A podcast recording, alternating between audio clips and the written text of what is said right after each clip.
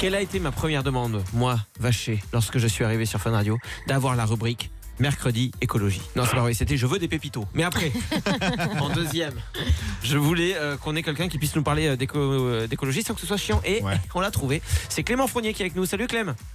Salut Bachet, salut tout le monde. Clément Fournier, vous pouvez le retrouver aussi sur le site internet youmatter.world. Il, euh, il y parle avec ses collègues euh, d'écologie. Et avec ses tripes, surtout. Les Ouais. sujets sont super Ouais. intéressants, c'est très bien écrit, ça fait du bien de lire des trucs positifs. Euh, Clément, je suis content parce qu'on on a une bonne nouvelle. Tu vas nous parler des dernières innovations écologiques. Ça, ça fait du bien de parler des gens qui innovent, qui pensent au monde de demain, et qui, se, qui mettent les mains dans le cambouis, quoi.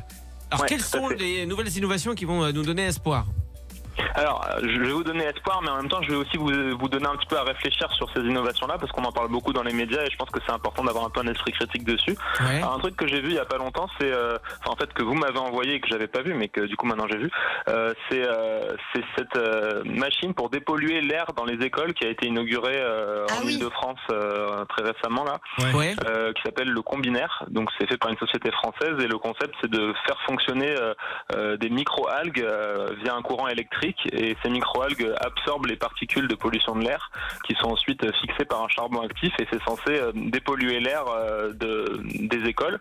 Alors ça c'est hyper important de bosser là-dessus parce qu'en effet euh, la pollution de l'air c'est une des grosses problématiques écologiques aujourd'hui et notamment dans les villes où il y a beaucoup de, de transport, beaucoup de concentration de chauffage et du coup beaucoup de pollution Ouais, et en puis- particulier dans les écoles parce que c'est les enfants qui sont le plus sensibles à la pollution de l'air. À Paris, c'est horrible. J'avais vu un reportage là-dessus. T'as des écoles qui sont vraiment mais collées à une route qui est genre surélevée. Donc du coup, ils ouvrent la fenêtre, ils ont la route qui passe juste à côté de la fenêtre. Et t'as des bouchons, t'as le périph et tout. C'est horrible. Mais Ouais. du coup, je, moi je comprends pas trop comment ça fonctionne. C'est ça le truc.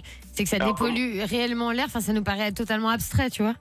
En fait, les, végétaux ont la particularité d'être capables d'absorber certains composés de l'air pour, euh, pour produire de l'énergie, par exemple pour se, développer. On, on sait ce que font les arbres, par exemple, avec la photosynthèse. Et il y a certaines algues qui peuvent constituer des filtres à, à particules fines et à pollution. Et du coup, euh, ça fonctionne comme ça, euh, ces filtres-là. Il y a des micro-algues à l'intérieur. Euh, on fait passer un courant électrique à l'intérieur pour créer des, des ionisations, ça s'appelle. C'est un peu compliqué, donc je ne veux pas rentrer dans le détail. Surtout que moi, je- moi-même, je ne comprends pas.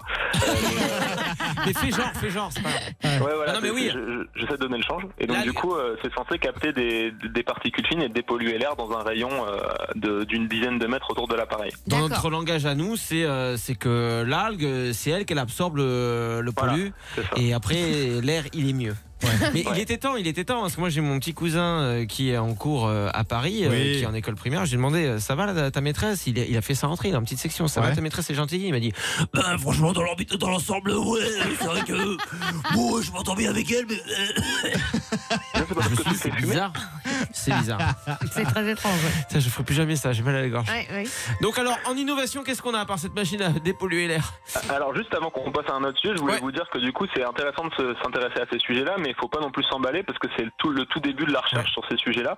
Et, euh, et on sait pas vraiment pour l'instant comment ça va marcher. En fait, c'est plus un test. Et donc, euh, on, on va voir si ça. Le problème de ces technologies, c'est que ça nécessite quand même pas mal de matériaux et d'énergie à construire. Donc, faut vérifier qu'à la fin, t'as pas pollué plus que ce que t'as dépollué. Ouais, Et, euh, et voilà. C'est à l'étude. Qu'aujourd'hui, c'est financé sur de l'argent public vu que c'est mis dans des écoles et c'est fait par la région, alors qu'il y a des solutions beaucoup plus simples pour dépolluer l'air, par exemple moins rouler à côté des écoles. Mais bon, voilà, ça c'est un choix. On Et essaie de bim. miser sur les technologies, mais, on peut on peut aussi faire autrement. Ah, Après, il comme autre innovation. Ah ouais. Non mais il a raison, il a raison. Et si t'es responsable, tu t'arrêtes à 3 km de l'école et tu dis à ton fils, tu finis à pied. Exactement.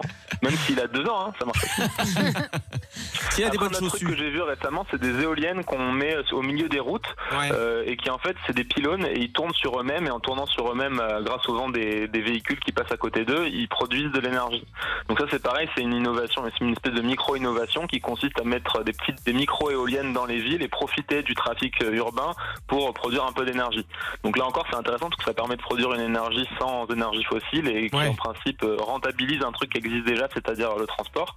Mais en- de la même façon, faut faire attention et pas s'emballer parce que c'est quand même des dispositifs technologiques qui vont polluer quand on va les fabriquer et ça va pas produire des centaines de tonnes d'énergie vu que c'est des petits dispositifs. Ouais. Donc voilà, faut faire attention toujours avec ces innovations-là. Puis ça encourage à, à- à circuler en voiture en plus pour Ouais, faire du vent. exactement. Alors que nous, ce qu'on essaie de faire là pour dépolluer les villes, c'est plutôt de moins circuler en, en voiture dans les villes. Donc euh, c'est c'est deux objectifs un peu contradictoires. Ouais.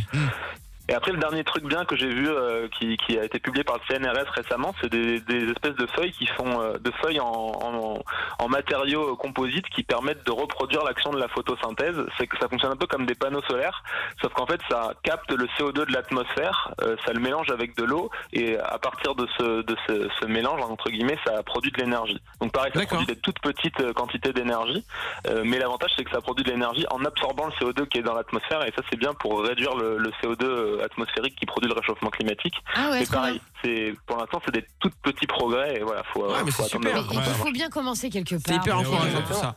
Eh ben, merci Clément pour ce Ouais. petit point. On se retrouve mercredi Bah, en prochain. Carrément. On t'aime. Bisous mon. Clément. Bisous. Mets ton On costume de panda. Tango quand même Ouais, ce ouais. week-end, du coup. Mets ton costume, je suis tout à toi. En plus c'est la saison des cèpes. c'est À très vite.